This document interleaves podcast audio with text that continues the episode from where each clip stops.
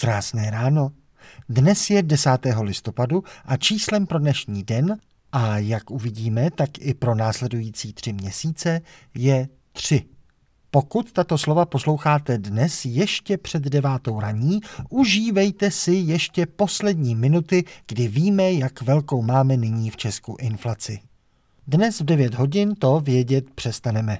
Český statistický úřad totiž ohlásí novou hodnotu cenové hladiny, za kterou se v průměru prodávaly věci v našem spotřebním koši v říjnu. Ta cenová hladina bude spočítána správně, ale všechny z ní dělané výpočty roční inflace teď tři měsíce nebudou dávat smysl. Abychom to pochopili, musíme nejdřív pochopit, jak se ve skutečnosti inflace počítá z toho jednoho vyhlášeného čísla cenové hladiny.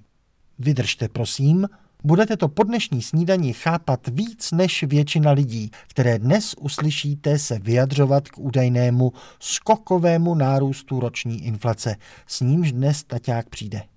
To číslo cenové hladiny funguje jako index, který porovnává aktuální cenovou hladinu s průměrnou hladinou v roce 2015. Ta je úředně prohlášena za 100, a ve všech letošních měsících byla cenová hladina v určité stovce z roku 2015 na úrovni 140 něco. V srpnu třeba 149, ale v září už jenom 148, protože v září ceny klesly.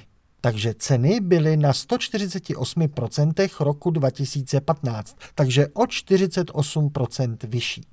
Číslo cenové hladiny je vlastně to jediné, co každý měsíc staťák publikuje k inflaci. Všechno ostatní už jsou jenom nějaké naše propočty. Když chceme vědět, kolik byla inflace za 12 měsíců, tak si vydělíme dnešních 148 cenovou úrovní před 12 měsíci 138,5. Výjde nám 1,06859. Stačí odečíst jedničku a máme 6,859%, tedy po zaokrouhlení nahoru těch 6,9%, které známe jako zářijovou inflaci. Stejně validní je ale spočítání rozdílu cenových hladin ne za 12, ale za třeba jeden měsíc. Pak zářijových 148 dělíme na místo loňské 138 srpnovou 149. Výjde nám 0,9926 a po odečtení jedničky máme pokles o minus 0,7%, což byla přesně hodnota té vyhlášené deflace za září. O kolik procent se snížily ceny během toho měsíce. Stejně tak ale můžeme podělit dnešní hladinu hladinou z února 2020, abychom vypočítali inflaci od předvečera covidu. 148 děleno 111,3 je 1,3297. Takže inflace od začátku covidu je 33%. To všechno jsou stejně platné formy měření inflace. Inflace je proces růstu cen. Ten si běží sám o sobě nějakou rychlostí, jako auto. A je na nás, abychom řekli, jestli nás zajímá vzdálenost, jakou tou rychlostí to auto ujelo za hodinu, za den nebo za celý rok. Podle délky času to auto inflace logicky ujede víc nebo míň. Kolik ujede inflace zrovna za 12 měsíců, je tak jen takový úzus. Má nějaké výhody. Daně nebo zisky taky vykazujeme za rok. A srovnání se stejným měsícem loňského roku znamená, že srovnáváme třeba ceny sezónního ovoce ve stejné fázi. To všechno platilo až do dneška. Dnes v 9 staťák vydá další číslo cenové hladiny – asi to zase bude 140 něco. To číslo bude dál dávat smysl.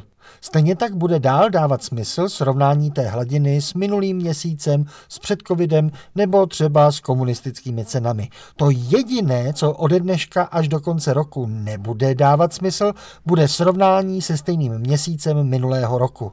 Což je bohužel právě ta roční inflace, o které si většina lidí myslí, že je nějak jediná oficiální míra.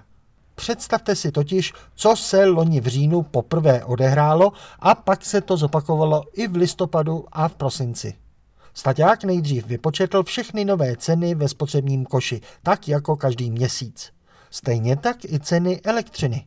Ty se někomu mohly trošku pohnout skrze nové ceníky, ale úhrnem nic zásadního. Ty nové ceny na trhu zakomponoval do spotřebního koše ostatních cen a vyšla mu nová cenová hladina a tedy nová roční inflace 18,6, tedy nárůst ze zářijových 18%. A pak přišla černá magie. Mávnutím proutku ty na trhu zaznamenané ceny elektřiny snížil o 54%. Ceny elektřiny se ale samozřejmě v říjnu nijak nespolovičněly. Jenom stát tehdy dal dodavatelům elektřiny dotaci s tím, že nám ji nějak mají do konce roku předat. Třeba odpočtem z příští složenky. Forma se mohla lišit. Tak si staťák řekl, že když do konce roku zbývají tři měsíce, že tu sumu podělí na říjen třemi. A po přepočtu na odebranou elektřinu mu vyšlo minus 54%. A najednou, místo aby inflace narostla na 18,6, tak prý klesla na 15,1. A ty zhruba 3% body odečítal staťák až do konce roku. Aniž by se ceny elektřiny ve skutečnosti snížily. Jenom proto, že její dodavatelé dostali dotaci. To je ale jedna z největších divností, jakou jsme si zatím ke snídani dali. Vzhledem k tomu, co všechno stát dotuje, tak kdybychom takhle měli odpočítávat dotace ze všech cen, tak bude celý index spotřebitelských cen jako z jiné planety. Což pak z ceny hovězího v kantýně odpočítáváme, kolik na krávu dostal sedlák dotaci? Ne. A pokud by někdo chtěl tvrdit, že tady to bylo jiné, protože tady ty peníze jsme nakonec dostali my a ne dodavatel, tak to taky nesedí. Když stát dává peníze státním zaměstnancům nebo penzistům, tak taky neříkáme, že tu flákotu mají vlastně zadarmo, protože ji platí ze státních peněz. Cena elektřiny se zkrátka v říjnu nezměnila a jako nezměněná měla být v těch třech měsících započtena. Tím, že nebyla, tak dnes bude vykázaná inflace o zhruba ty 3% body vyšší než skutečná. Ale pozor, jen ta 12-měsíční protože tu teď budeme počítat k cinklé základně. Dvouletá nebo měsíční inflace budou dál počítány správně, ze stále správně vypočteného čísla cenové hladiny.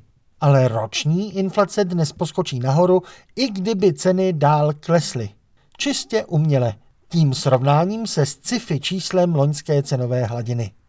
Pokud tak máte rádi tu meziroční inflaci, prosím, ale máte teď prima příležitost na tři měsíce zkusit používat nějaké jiné, necinklé srovnávací období.